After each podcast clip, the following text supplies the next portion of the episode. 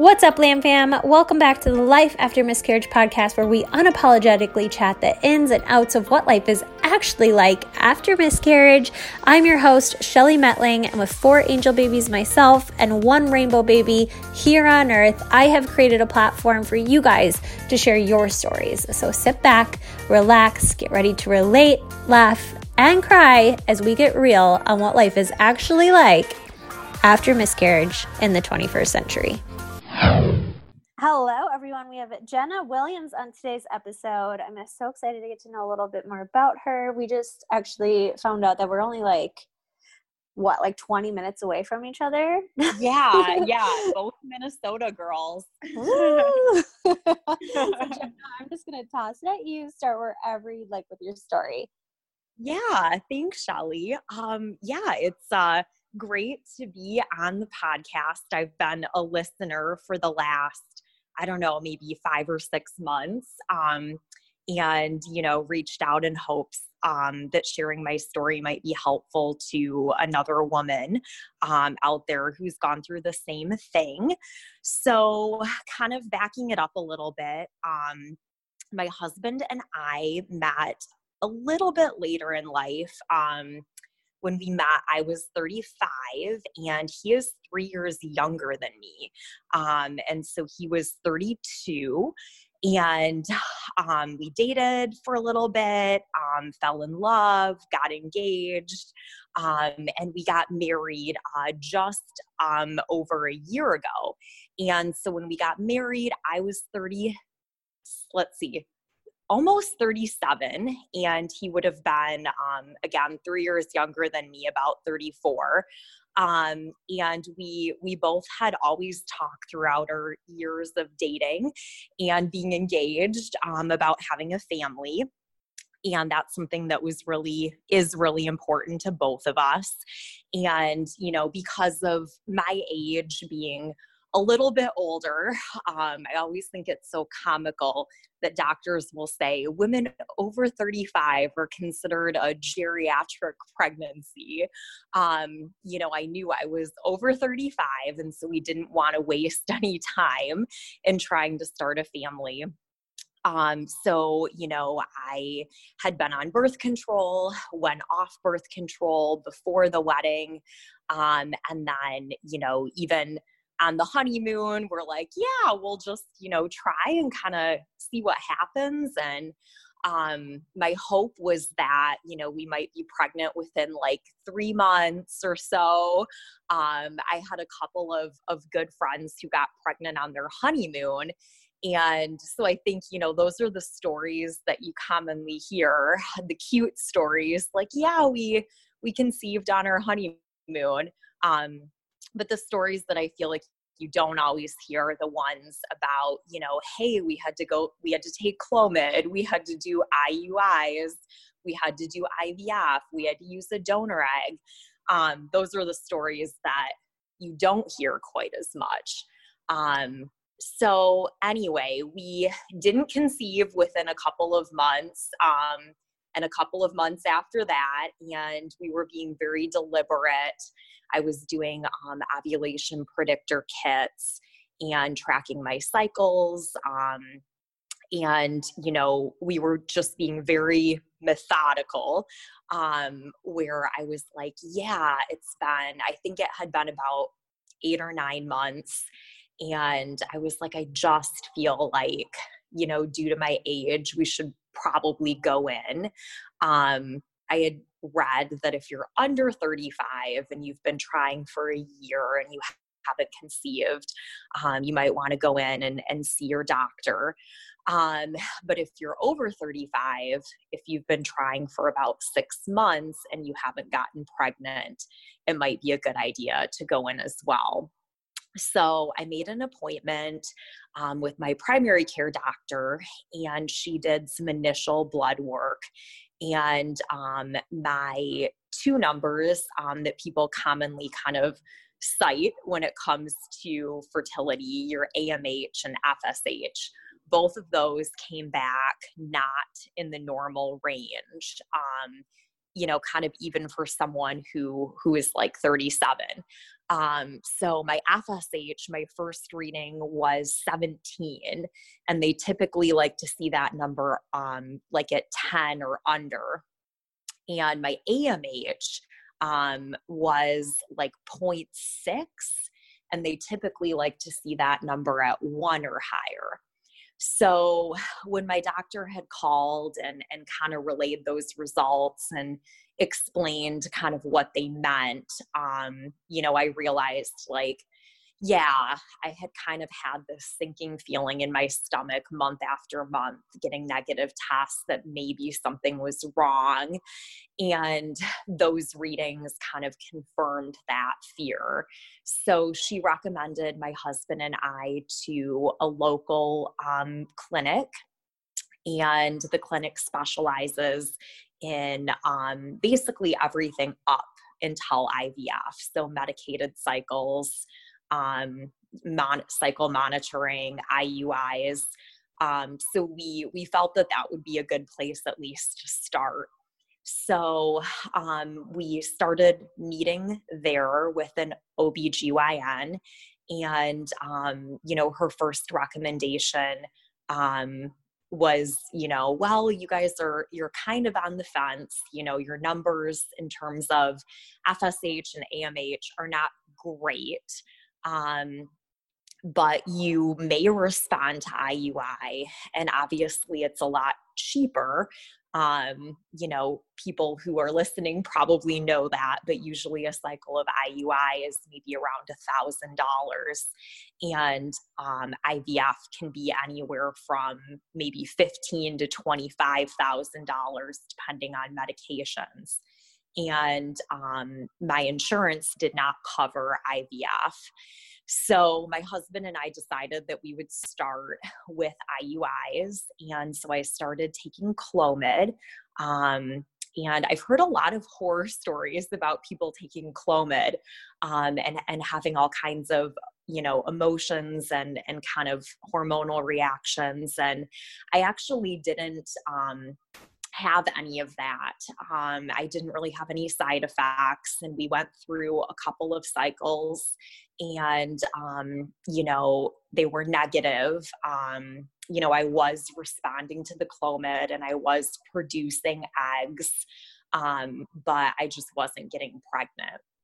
So I think during this time, you know, it was really hard for me because I had a couple of family members and a couple of close friends who got pregnant.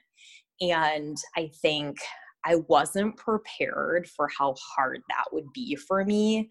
Um, as we were, you know, going through these cycles and taking a test and having it be negative and going back and starting again um, you know, to get a text from a friend that they were pregnant or to open Instagram.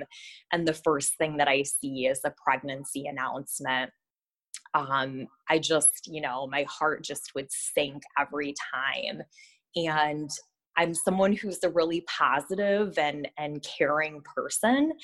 Um, and for me it was really hard to feel this like deep jealousy and resentment against people in my life that I really care about um, because they were getting this this thing that I just couldn't achieve. Um, and growing up, I was kind of a classic, am still, I guess, classic perfectionist where if I want something, I'll work really hard to get it. Um, whether that's a job or training for a half marathon or you know deciding to to go out and date and find my husband um, i'm just kind of a go-getter and so for me to step back and try to go after our dream of having a baby um, with all that I had, but to sit back and watch it happen for probably about a dozen other people in my life over the course of the last, you know, six months or so is just crushing. I can't really explain it um, any better than that.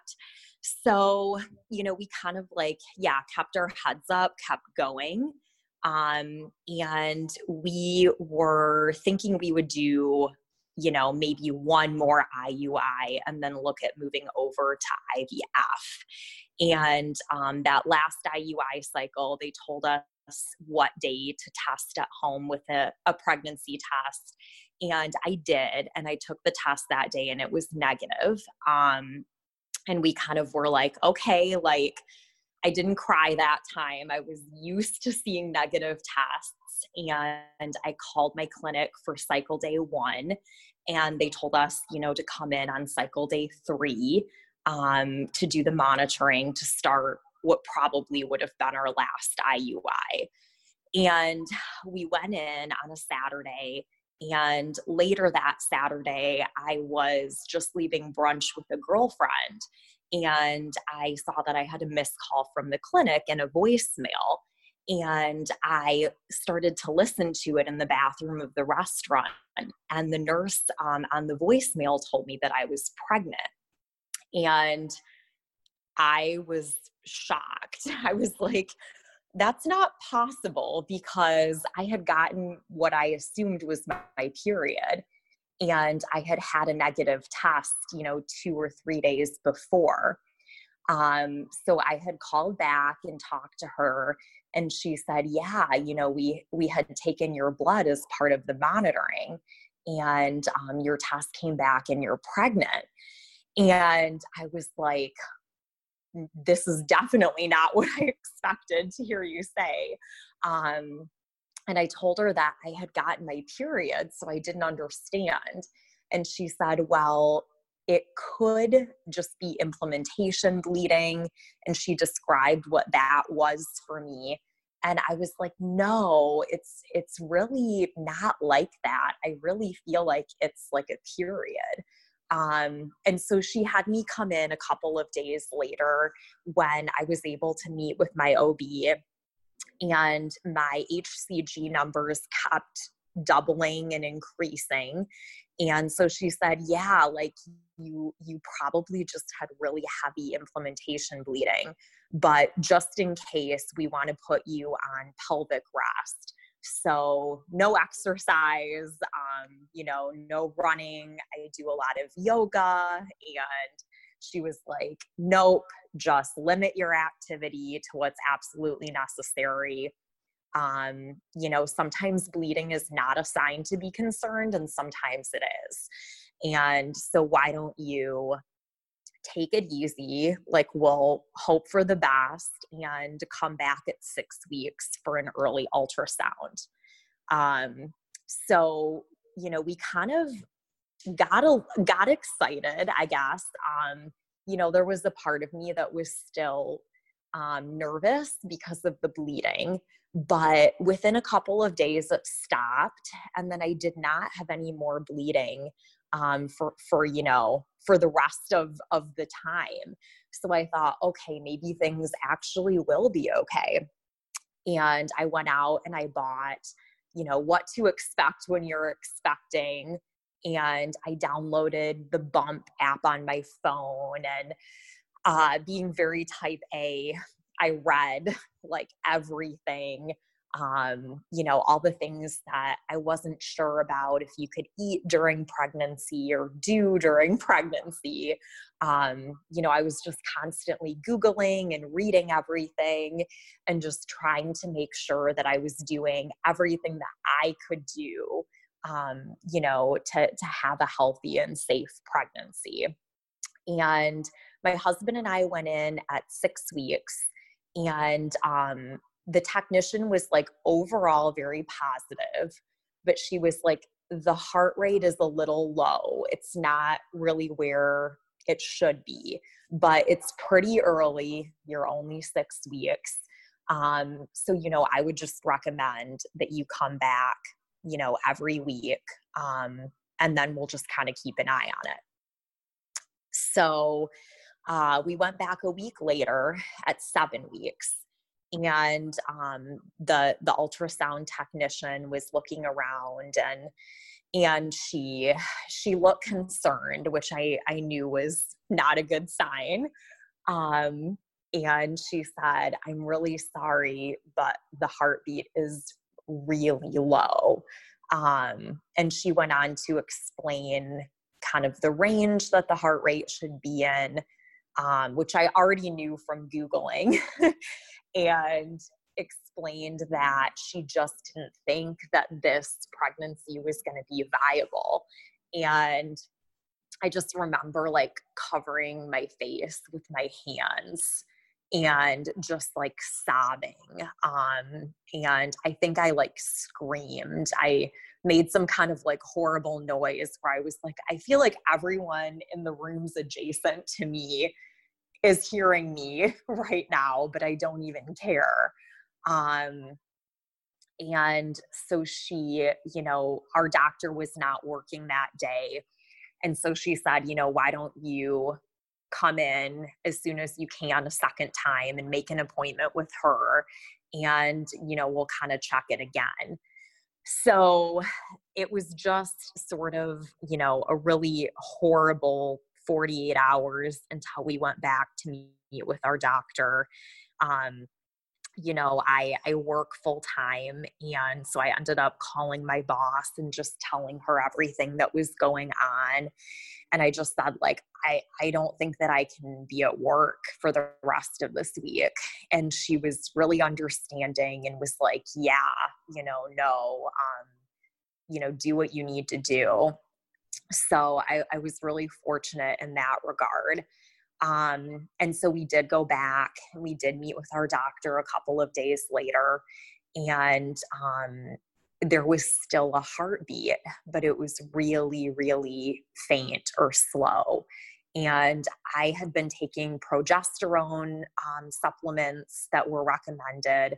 And um, she basically said, you know, you can stop taking those um, you don't necessarily have to stay on pelvic rest. Basically, she said, nothing you do is going to matter or is going to change the outcome um, of this pregnancy. And that was was really hard to hear. And since there was a heartbeat, um, you know, both ethically in terms of what we wanted to do and um, you know according to medical practices. Um, you know, she said, as long as there's a heartbeat, you know, we don't or won't intervene. Um, and so she sent us home on a Friday and was basically like, there's nothing we can do except wait for your baby's heart to stop. And that's a really awful thing to, to hear. Um, so we you know that weekend was like the longest weekend of my life. Um you know i felt like everywhere i went i i saw women who were pregnant or had small children. Um you know it was like the woman behind me at target was pregnant and we went bowling and the woman at the next lane over was pregnant and i was just so angry and so jealous and so sad. Um, and then we we did go back that Monday, and um, they were not able to find the heartbeat, and that was difficult to actually hear them say that and know that you know, over the weekend, we were at Target while we were at a movie, like baby's heart stopped beating. Um, and at that point, you know, we had discussed our options with our OB and we chose to have a D&C. Um, I I reached out to some other women I know who have had miscarriages both naturally or um, with the pill that kind of induces things and speeds it up a little bit, as well as women who had a D&C surgery. And um, I didn't talk to anyone who had had a D&C who regretted it, but I had talked to some women who had chosen, um, you know, or had happened, you know, not by their choice to miscarry naturally and I kind of heard, you know, both sides like that. And so, um, most bad option because none of them are situations that you want to be in or are choosing for yourself. Um, and so we did decide to to pick the DNC, and I had that surgery two days later. Um, and I was I was really nervous, um, both physically and emotionally I really hate like medical stuff and I, I hated the whole situation. So it was a, a really tough experience. Um, you know, it helped that my doctor did the procedure. And so I knew she was there and I had a relationship with her. Um, you know, and when it was over, I, I really didn't remember anything um, after they had given me the anesthesia.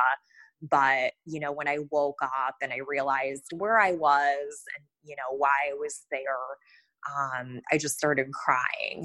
And you know i mean it's it's just indescribable when you're so excited and so hopeful for your chance to have a baby especially after struggling with infertility i think and then to just have it you know taken away from you or yanked out from under you um, so I took a couple of days, you know, off of work to physically heal. The physical healing wasn't as bad as I thought it would be.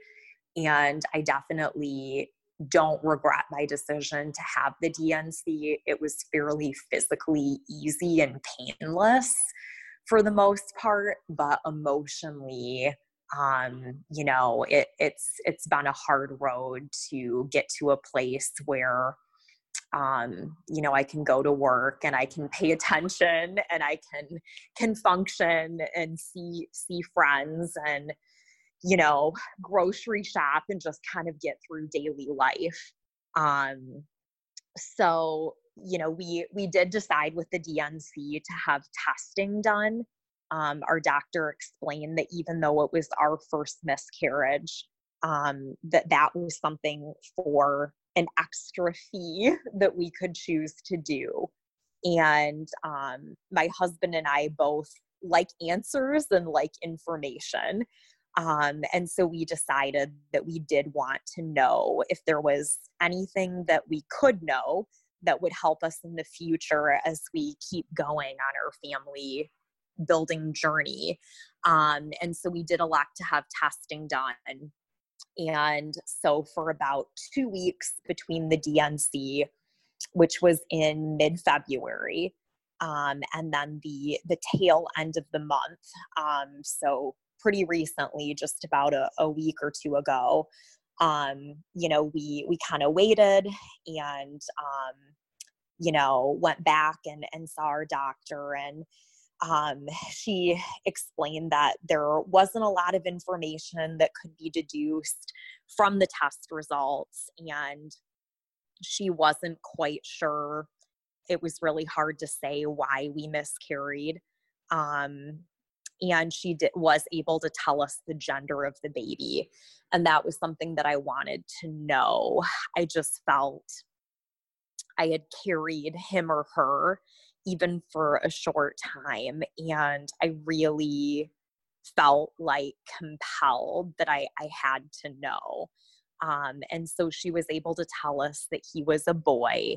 Um, and I think, you know, that was a hard thing to, to know um, and to imagine who he would have been, you know, what he would have looked like, what we would have uh, named him. Um, you know, if he would have looked like my husband as a child. Um, I think, you know, that was just, it was hard to kind of have that finality of just knowing that fact. But I also felt like if I chose not to know, that I would regret it. So, um, that's that's kind of our story um, as to as to what happened. Um, and since then, I've just been trying to take some time to heal physically and emotionally. Um, I've been going to see a therapist who specializes in infertility and perinatal loss. And I'm a huge believer in the power of therapy. Um, and so I think that's been really beneficial for me. And I've been able to go back to yoga, which is something that for me is is really healing and therapeutic as well. Um, and and was you know able to go back to work and i think being busy is something that's also really healthy for me um, and we have a really great support system with our family and friends um, but yeah some days some days are better than others and i think anyone going through a miscarriage or who has been through a miscarriage um, you know can identify with that. There's there's days where i feel hopeful about our next steps and then there's days where i feel like it will never be our turn. Um, so this journey is definitely the hardest experience that i've walked through. Um, and you know there are so many feelings associated with it.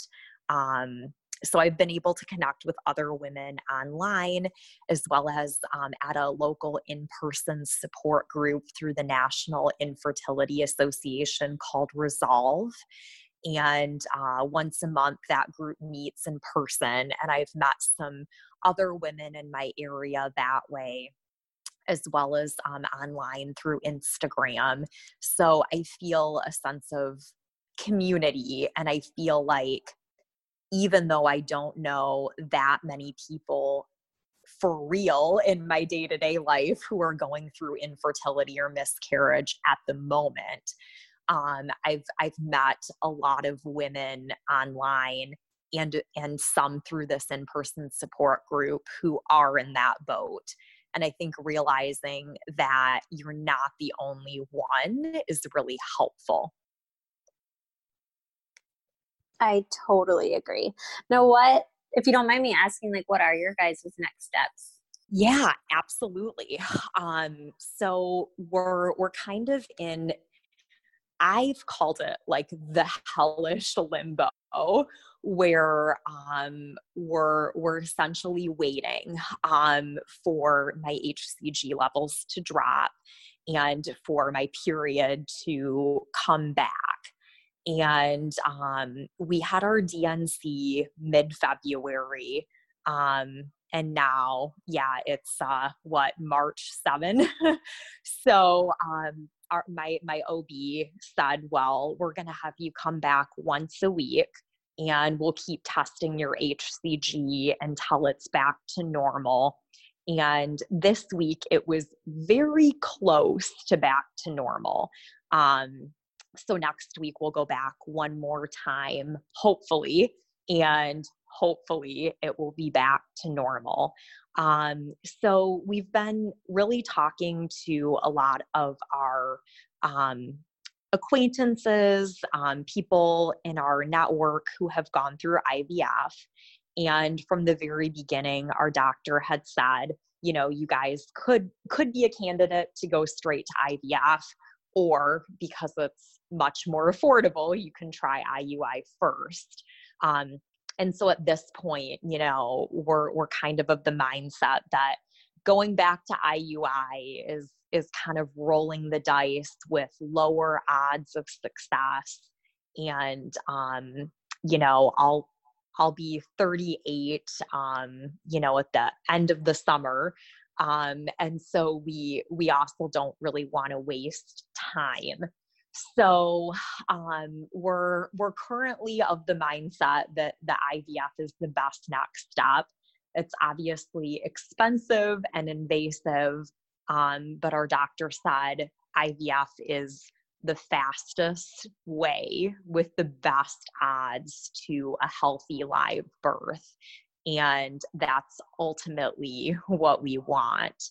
Um, so in the last couple of weeks i've been trying to meet other women i know in the area who have gone through ivf for coffee or for dinner um, to just really learn about what their experience was firsthand um, you know, what they wish they would have known prior to going through IVF, what kinds of tips and advice they might have.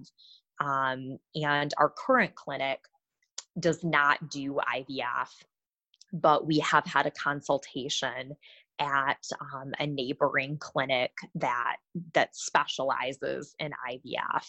And so our current clinic would send all of our records over to the new clinic. And, um, you know, we really liked the doctor we met with. They have a really great reputation. Um, and so they told us as soon as your blood pregnancy test is negative, um, you know, we'll we'll see you to begin a workup. So I'm hoping in the next, you know, two weeks or so that that's where we'll be.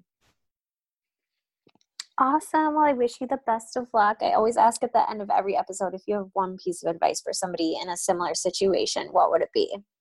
Yeah, yes. I've heard you ask that because I, I listen regularly. Um, so, my advice personally is to reach out to other women who are in the same boat or have been in the same boat. I think most of my comfort and strength and hope has come from other women who have shared their experience with me. Um, there is an organization, national, it, they have a national presence called Fruitful, um, Fruitful Fertility, and they match women going through infertility with a mentor um, who can kind of, you know, support them along the way. And the mentor is someone who has gone through either um, a fertility journey that involves, well, a fertility journey of some kind, and um, they're no longer s- struggling with infertility. And so I got matched with a mentor through Fruitful um, in October, and she has been really great. I've been able to text her, call her, meet up with her, and she conceived her daughter through IVF. And so she's a really great person for me to talk to right now. Um, so I think whether it's online through Instagram or it's through an in person support group run by Resolve in your area, um, or you know checking out like i said fruitful has been really helpful for me to have a mentor or just you know other women you know through work or through you know your friends or your partner's friends um, talking to other women has really made me feel like i'm not the only one and that there is hope um, you know no matter what that looks like for us on our family building journey that we have options and that somehow we'll come out the other side i have never heard of did you say fruitful fertility yeah. Yep. I've never heard of that before. Yeah. They have a website and they have an Instagram account. Um, yeah, I'm like Googling it right now. I'm like, oh my gosh, it's so cool. Yeah. and the woman who founded it is is from Minneapolis. And okay. so she's local. Um, her name is Elise Ash. And I did not know her before this, but we have several like friends in common. Um, and so I sent her a message on LinkedIn and then I signed up to be part of um, the matching program mm-hmm. and um, got matched up with a woman by the name of Keelan, who's really great. Um, so yeah, it's it's basically like just like you would have a mentor at work at your job. Yeah. Um, it's a fertility mentor um, for women who are struggling to conceive. That's so cool. What a cool idea. Yeah, yeah, it really it really is. And they they've started here in Minneapolis. Um, and they have an app on the app store and iTunes or whatever that you can download. Um, so yeah, it's it's definitely a great resource if there are women who are struggling, um, you know, to get pregnant and they're looking for support. Yeah, definitely. Oh, so cool. Well, thank you for bringing that to all of our attention that that's out yeah. there. Um, now, if somebody wants to reach out to you, where could they do so? Yeah, absolutely. I'm on Instagram all the time, especially lately. Um, and so my Instagram is my first name, J E N N A. My my maiden name, Bennett, B E N N E T T. and my married last name Williams spelled normally. Um, and so, yeah, people are, are welcome to send me messages on Instagram. You're welcome to tag me. Um, and I'll, I'll definitely share out the episode once it's um, posted as well. Awesome. I will link your Instagram in the description of this episode. Thank you so much for feeling the pull to share and jumping on and just helping everybody feel a little less alone. I really appreciate it. Yeah, and thank you for doing what you do. Um, I I don't recall exactly how I found out about life after miscarriage, um, but somewhere along the way, someone else had posted something, you know, from you, and I was like, "How interesting! There's a podcast for that." and so um, I ended up, you know, going and finding the podcast and listening to a couple of episodes and um, it really resonated with me and so thank you for doing what you do um, i feel like you know there's a quote that says you can choose to grow through what you go through and i think you know using hard things no matter what they are to help other women or help other people in your life or provide a light for someone who is in the darkness. Um, I think that is just such a positive choice to make. Oh, thank you so much. That means a lot. It really does. Yeah, yeah. I, I, I, like I said, looked at the website and the podcast and I was like, it's still pretty fresh, but I think I want to do that. well, I couldn't do this without you girls. So I just really appreciate you jumping on and sharing. It yeah. means the world. And it's going to yeah. change so many lives, which is so cool. Yeah, I've been really open as you may have seen or would will see if you go to my Instagram um, you know, I shared about our infertility struggles and I shared about our miscarriage. And, um, you know, I had people message me who saw my post about our loss from Germany and from England. Isn't and, that cool? Yeah. And I was all like, over the world. Yeah, I don't know anyone in Germany or England or Israel. Um, so I just felt like it's not right for everyone to share. Not everyone is comfortable doing that. Mm-hmm. Um, but for me, I'm a very like transparent and open person about everything in my life. So am I. Probably a little so, too much sometimes. yeah. And so I think sometimes my husband's like, ah, maybe you shouldn't have shared that. but um, yeah, I just feel like I'm kind of an open book. And if I can bring awareness to something, or if I can help someone else, or if mm-hmm. someone knows this about me and it happens to them in two years, they'll know that they can come back and talk to me and I'll understand. Mm-hmm. Um, and so for me, it wasn't ever a choice whether or not to share it. I knew that I would. I always say vulnerability is a superpower. It really is. Yeah. Yeah. I think it's, I know Brene Brown says, you know, like mm-hmm. vulnerability is. I love her. Ultimate strength. I really love her too. Um, so, yeah. Yeah. I just think if people don't talk about it, then you don't know how normal it is. And, you know, that way, if someone else is struggling, they know that you understand and you're a safe person for them to go to. Yes. I totally yeah. agree. Well, thank you so much, Jennifer. Yeah, thank you for the time. Me. I really appreciate it. Sorry for the cleaning drama at the beginning. You're all good. all is okay. She did not come back. Perfect. Okay, yeah. well, we stay in touch. I'll be following yeah. along. And I wish you the best of luck. Thank you so much for listening. If you enjoyed this episode, make sure you share it with a friend who could find it useful or share it on your Instagram stories. Tag myself, tag my guest, so that we can personally thank you. This is a LAM Fam, you guys. We're not in this alone. We're creating this ripple effect together.